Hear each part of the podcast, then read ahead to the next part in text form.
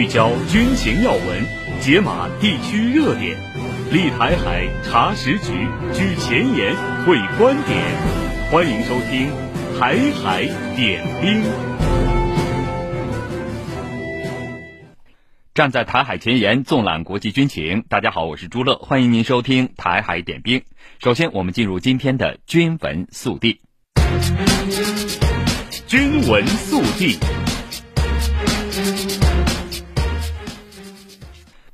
东部战区新闻发言人施毅陆军大校表示，一月二十四号，美菲恩号驱逐舰过航台湾海峡并公开炒作，中国人民解放军东部战区组织兵力对美舰过航行动全程跟监警戒，依法依规处置。近期美军频频实施挑衅行径，恶意破坏地区和平稳定，战区部队时刻保持高度戒备，坚决捍卫国家主权安全和地区和平稳定。中国裁军大使沈健一月二十三号出席二零二四年裁谈会首次全会，阐述了中方对国际安全形势和裁谈会工作的看法。沈健表示，当前全球安全形势复杂严峻，对国际军控、裁军与防扩散进程产生了深远影响。唯有推动构建人类命运共同体，才是世界各国人民希望所在。中国致力于推动各国携手应对挑战，实现共同繁荣。中方将同各方密切合作，推动财谈会以全面平衡方式推进各项议题实质性工作，为维护国际和平、安全与稳定作出新的贡献。俄罗斯国防部二十三号通告说，俄武装力量当天使用高精度武器对乌克兰军工设施进行了集群打击。打击目标包括了乌克兰生产导弹及相关零部件、弹药和爆炸物的军事工业综合体设施。目前，全部指定目标均已被击中。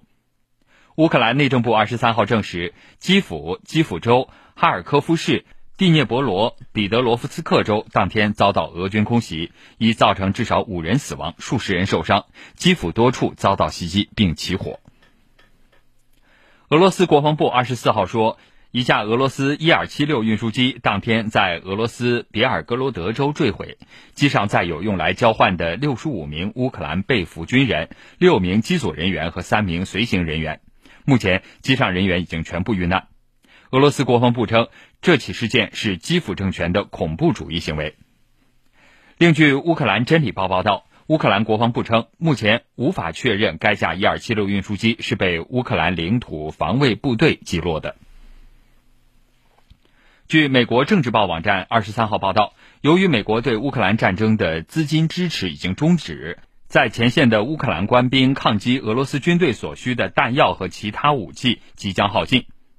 五角大楼负责国家安全事务的最高级别官员希莱斯特·沃兰德表示，自去年十二月以来，华盛顿无法像前两年那样向乌克兰提供急需的军事援助，因为五角大楼已经用完了国会的拨款。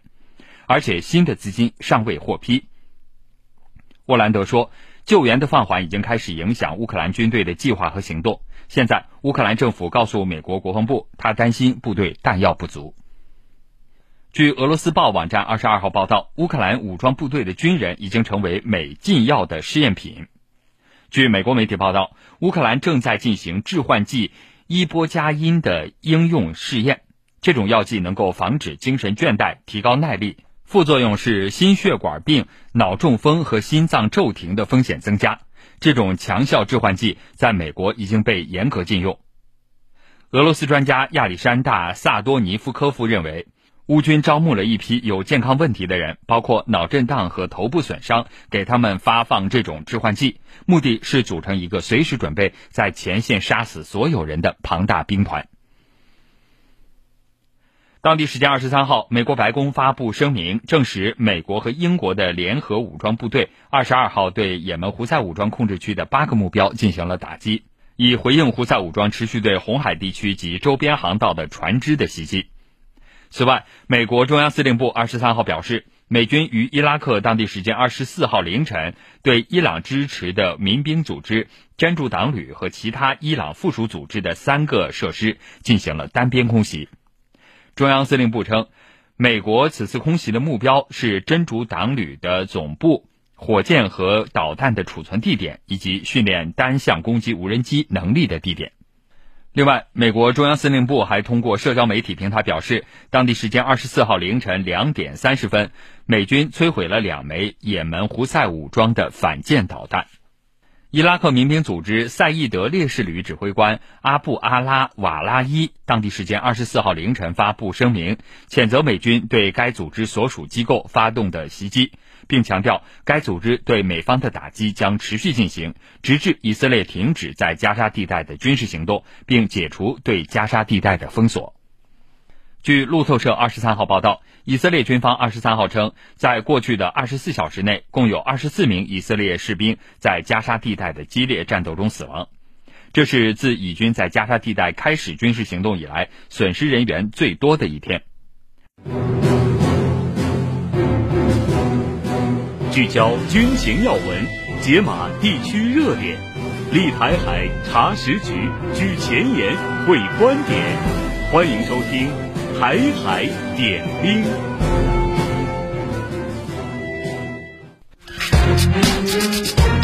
个性点评台海形势，专业解析国际热点，欢迎收听军情观察。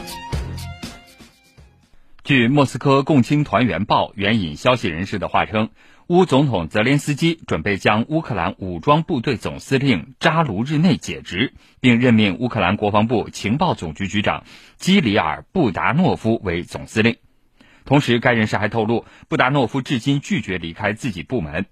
据报道说，乌克兰武装部队还有几名著名的指挥官和军官也即将被解职，其中包括乌军总参谋长、联合力量行动司令等。截至目前，乌方尚未对此作出回应。那么，为什么乌军方可能会出现这样的震荡呢？来听军事专家王小鹏的分析。对于俄媒这个消息，乌克兰方面虽然予以否认，但是呢，我认为这个消息并非空穴来风。当前呢，乌军的高层的官员这样的一种变动的可能性不是不存在，因为我们看到呢，乌克兰方面，特别是泽连斯基政府方面呢，它是要因应当前乌克兰。在冲突的总体形势下，所面临的全新的内外的局势的变化，从乌克兰内部的角度来看呢，它的这个国内的这个舆论呢，其实相对来说比较复杂。一方面呢，有一种声音认为乌克兰它应该展开更加积极的军事行动，在战场上取得更多的战果，也就是说能够拿到更多的土地。呃，另外一个声音呢，就是看到了长期的这个冲突啊。带来的极大的这种破坏，特别是对于基础设施，包括一些民生设施带来这个破坏。希望乌克兰方面，特别是乌克兰高层去做出一些具体的转换。那么这样的一种舆论上的压力，或者说舆论上的这种牵引力，那么可能对于乌克兰的政府，特别是对于泽连斯基他的这个施政来说呢，会带来一些具体啊一些微观的一些影响。那么。这种影响如果体现在了人事方面，那么不排除他会对于这个军方高层的一些人事做出一些具体的变动。那么再者，我们从更深角度来看呢，乌克兰政府与乌克兰军方之间这个矛盾呢，是可谓是这个旷日持久的。那么应该说，自俄乌冲突爆发以来，双方围绕一些具体的问题就不断出现分歧点和矛盾点，包括防御重点的问题，包括进攻方向的问题，还包括这个谈判时机选择的问题。那么双方的这个矛盾如果一直持续下去的话，如果公开化，接下来可能带来的就是这样一个人事上的变动。当然，具体的局势还有待我们进一步的观察。美国《纽约时报》日前发表文章说，以色列军方对加沙地带哈马斯隧道网络的范围、深度和质量感到震惊。据称，哈马斯隧道网络总长度或达七百二十五公里，宽度足以开车进入。以军还称，哈马斯在整个加沙的隧道网络上耗费超过三百万美元。那么，哈马斯的隧道网络规模到底有多大？这对以色列来说意味着什么呢？来听军事专家白梦辰的分析。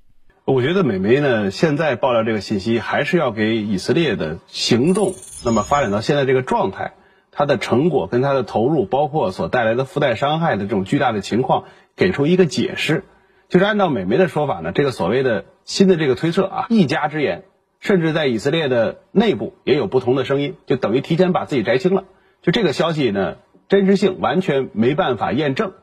但是我们可以知道，之前其实哈马斯方面曾经宣称自己有五百公里的地道，当时以色列也好，美国的也好，态度是什么？不可能，不会有这么长。但是现在以色列方面似乎有人自己认为要比当年哈马斯宣称的还要长。为什么？就是打到现在，以色列军方的投入跟以色列军方以往给我们带来的印象，包括整个作战之中带来的这种伤亡、投入的弹药装备是不匹配的。那么我们说，打到现在为止，以色列军方其实真正的公开能够确定的救出了多少人质？一个。那么在这种情况之下，以色列军方必须要解释为什么打成这样。那么现在来看，以色列军方主要的理由就是哈马斯方面在加沙挖掘了大量的地道，是以色列方面认为可以解释为什么以色列军方投入重兵，在绝对的技术优势的情况之下打成了这个样子。北约本周开始举行数十年来最大规模的军事演习，持续四个月，人数达九万多。来听详细报道。据美联社报道，本次军演将持续至五月份。北约三十一个成员国以及等待批准加入北约的瑞典都将悉数参与。演习区间跨度长达数千公里。报道称，演习将模拟与势均力敌的对手爆发新出现的冲突场景，旨在表明北约有能力保卫包括与俄罗斯接壤地区在内的所有领土。路透社称，北约各国将在这次大规模演习中出动九万名军人，包括航母和驱逐舰在内的五十多艘舰船、八十多架战斗机、直升机和无人机，以及至少一千一百辆战车。据报道，演习第二阶段的重点是北约快速反应部队在波兰的部署，其他主要演习地点包括被认为受俄袭击风险最大的波罗的海三国、增援部队的枢纽德国以及罗马尼亚等处于北约边缘的国家。而对此，俄罗斯卫星通讯社援引瑞典前高级军官瓦尔特松的分析称呢，北约实施此轮大规模军演，似乎是想要达到多个目的。其一是训练北约士兵与俄罗斯军队作战，而且似乎更像是为可能进入乌克兰、白俄罗斯或摩尔多瓦的军事任务做准备。其二是向北约东部国家发出信号，让他们相信北约会认真对待他们的安全。其三是告诉俄罗斯，如果必要的话，北约已经准备好并有能力采取行动。对于此次军演，俄罗斯媒体指出，北约近来频频渲染战争恐慌，再次反映出北约本质是维护美国在欧洲霸权的工具。长期以来，美国都企图让俄罗斯和欧洲在对抗中互相消耗，对欧洲构成最大威胁的显然不是俄罗斯，而是美国。俄罗斯副外长亚历山大·格鲁什科日前表示，向北约举行的这种规模的演习会增加军事意外事件的风险，进一步破坏安全局势的稳定。它标志着北约最终不可逆转地回到冷战模式。此外，莫斯科共青团员报援引俄罗斯国家军火库杂志编辑列昂科夫的评论称，作为俄罗斯对北约该演习的回应，应让俄罗斯的战术核武器打击做好真正的准备。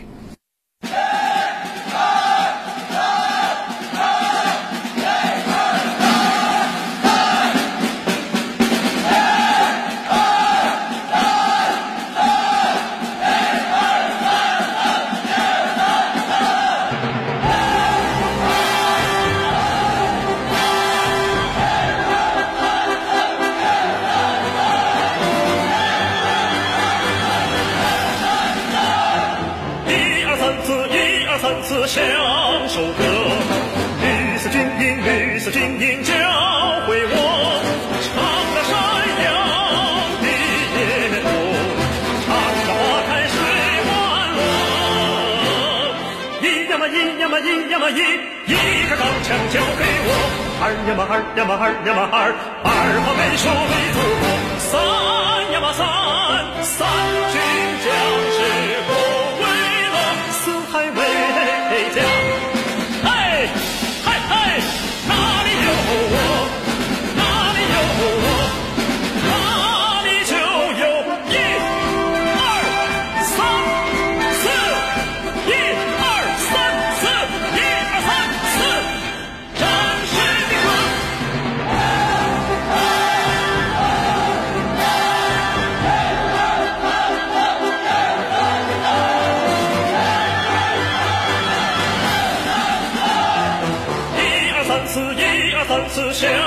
首歌，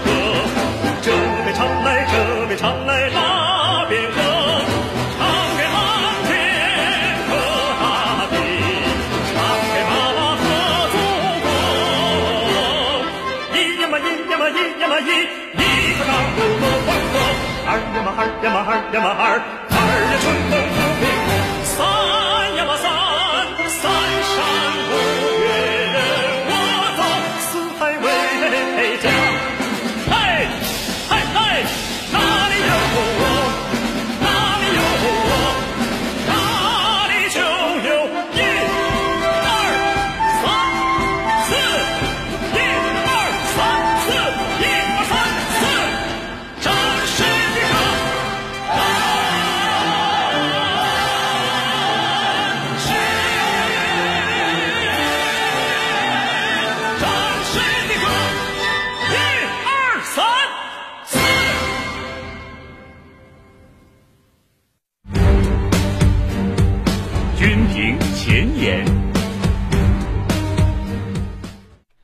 汇聚中外军媒观点，集合各方专家言论，欢迎来到军评前沿。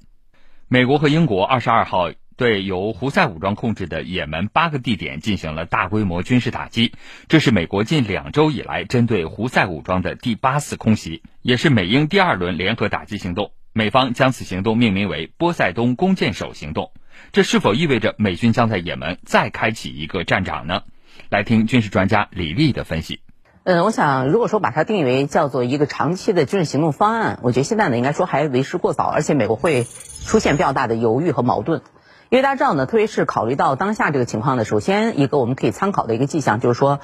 呃，从去年我们知道也门胡塞武装是在年底的时候，那么开始在红海区域呢，对于以色列商船悬挂以色列国旗的这个商船进行打击的时候，这样呢，美国是在直到今年的元月十二号。那么才真正发起了和美英联军的这个打击行动，就是针对也门胡塞武装的精确目标。所以我觉得从这个犹豫本身呢，我们就能看到，就是说美国事实上它并不想在这个区域深度介入，这个应该说是一个非常大的一个明确的判断。那么第二个呢，我是觉得如果说真正打算在这个地方开启一个新的战场，它在执行层面呢存在着比较大的困难，也就是它依托什么样的力量开启这个行动。那么显然，比如说你像这个周围这些阿拉伯国家。他们在和也门胡塞武装长期的对峙对抗，包括这个军事行动当中，他应该说过去是有非常大的这个可以说不成功的经验的。所以从这次你看，在红海的这个多国的联合护航部队，只有一个国家参与了，就是中东国家，还实际上只有巴林。我们从这个态势也能知道，你想让地区内更多的国家介入，可能现在也是一个比较困难的事情。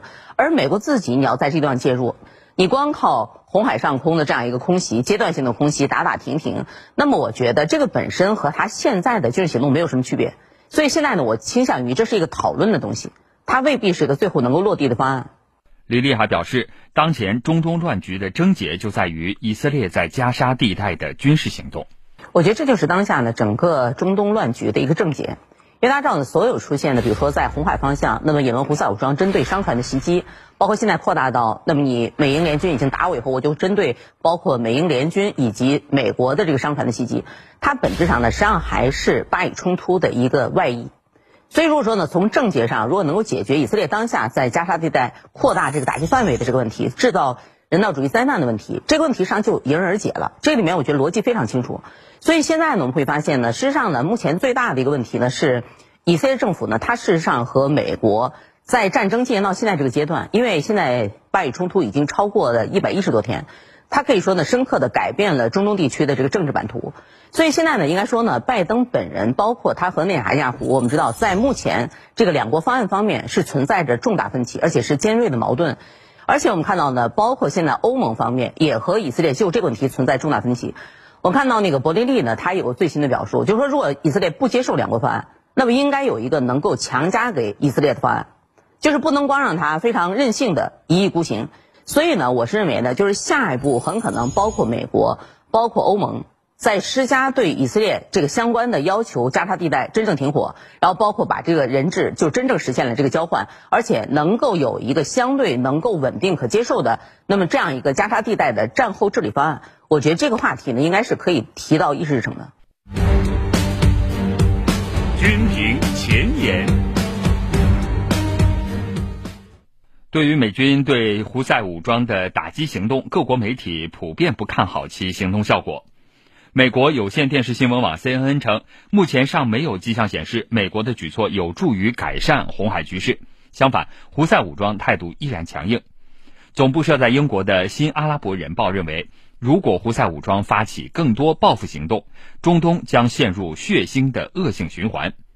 俄罗斯《论据与事实》周报文章担忧，目前红海局势有可能成为新一轮中东全面战争的序幕。美国政治新闻网二十二号援引美国前中东和平谈判代表米勒的看法，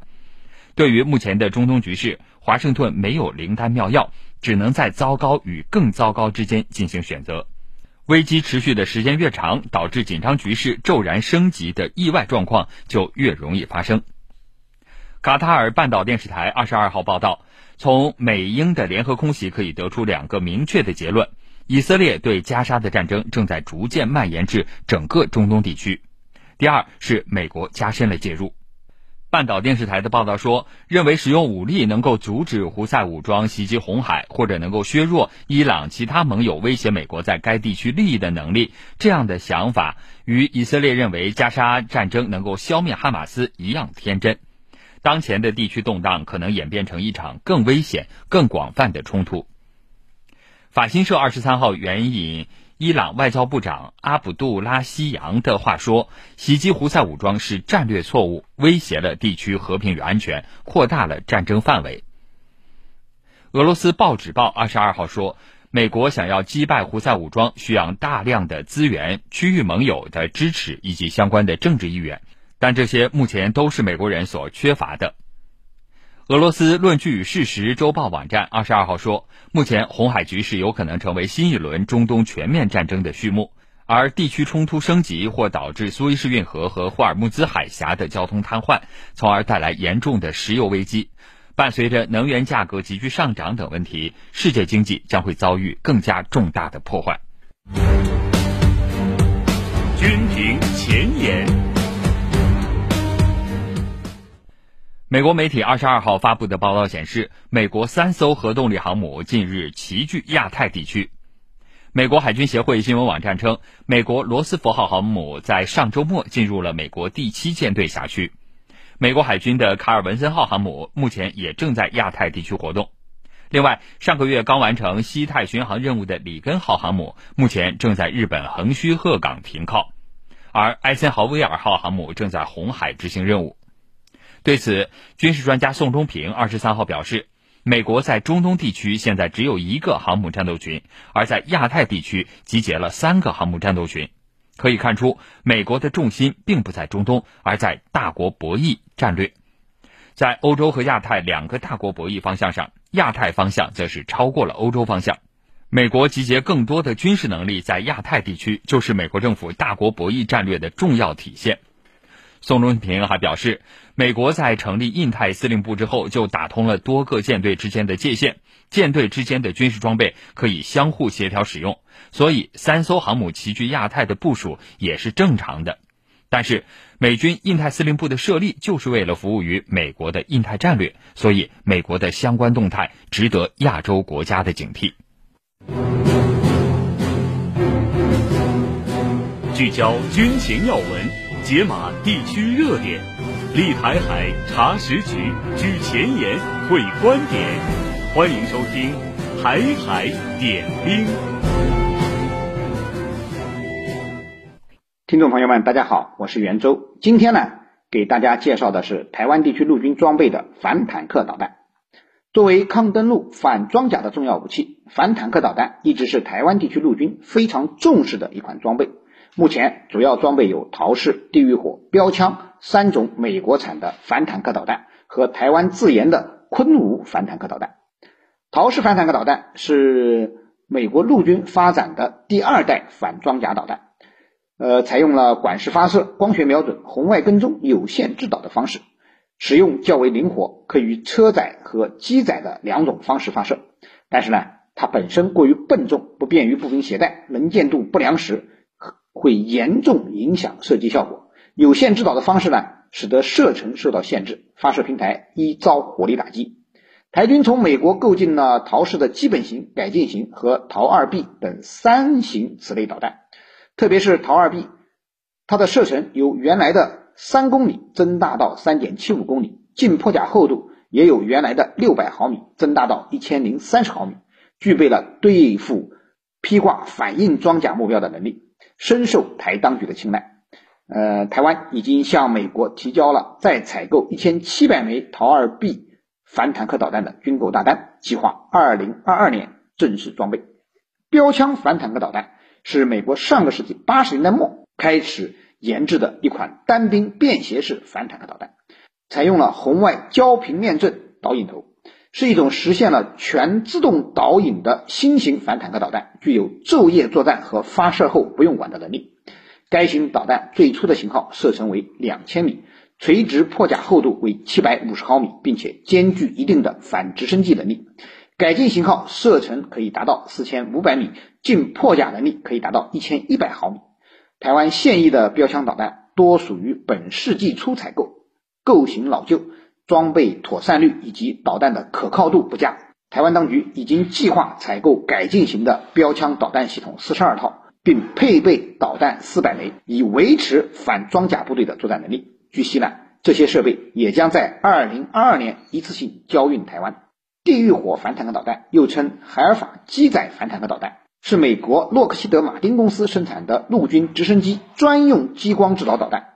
全武器系统由导弹发射装置、抑制的激光指示器组成，最大射程为七千米，主要用于对付地面装甲目标。在一九九一年的海湾战争中，美军的 AH 六四阿帕奇武装直升机发射了两千八百余枚地狱火导弹，成功击毁了义军各类地面目标两千一百多个。台湾当局不惜巨资，于一九九九年五月开始从美国购入该型导弹，主要装备在 AH 一 W 超级眼镜蛇武装直升机、OH 五八 D 武装侦察型直升机和 AH 六四阿帕奇武装直升机上。然而，台军以为有了先进的武器，就有了先进的战力，就大错特错了。上个月三日，台军在恒春三军联训基地进行常规军事演习时，一架阿帕奇武装直升机的地狱火导弹发射架突然从机身抛离，随后台军展开紧急搜索，最终于训练场寻回了此发射架。据悉，事故的原因是疑似驾驶员操作失误，误触了导弹发射架抛射按钮，导致乌龙事件发生。台军飞行员如此低能的神操作，说明了就算台军装备了一流的武器，这等三流素质的军队也玩不出什么花样来。除了从美国进口的上述三款反坦克导弹之外，台湾还曾自研出了一款反坦克导弹——昆吾反坦克导弹。这是台湾七十年代仿照前苏联 AT 三型导弹研制出的一款线导式反坦克导弹。弹重十一公斤，射程五百到三千米，弹长八十六厘米，直径十一点九厘米，穿甲厚度为四百毫米，可车载，也可从直升机上发射，机动性能较好。但它属于第一代反坦克导弹，命中精度低，对射手的技能要求高，训练难度大。也许正是因为这些原因，台军在装备了陶氏之后，昆吾也就无果而终，并没有大量装备台军部队。聚焦军情要闻，解码地区热点，立台海查实局，举前沿会观点。欢迎收听《台海点兵》。好，听众朋友，以上就是今天《台海点兵》的全部内容。站在台海前沿，纵览国际军情，这里是《台海点兵》，我们明天同一时间再会。